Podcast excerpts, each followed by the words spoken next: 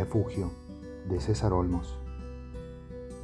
Yo me oculté en las palabras para esconder la rabia, la tristeza, a veces la vergüenza. Solo desde una mesa viajé, volé, visité países lejanos, navegué en la fantasía. Las palabras me abrazaron y luego de un tiempo descubrí que las palabras lloran, gritan, denuncian, sangran y ríen. Y fue en ese momento que cobraron vida, se convirtieron en rostros, personas, lugares, sensaciones.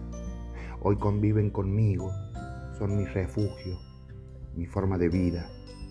A veces en las noches silenciosas me susurran bajito y así desando la vida con las palabras a cuestas.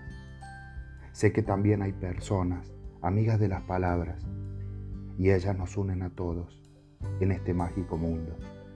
Sé que cuando este viaje termine y mis ojos no se abran, ellas serán lo último que abandonarán este cuerpo y quedaré vacío y será entonces que mis palabras se suban al viento y busquen otro amigo que las reciba y serán su refugio.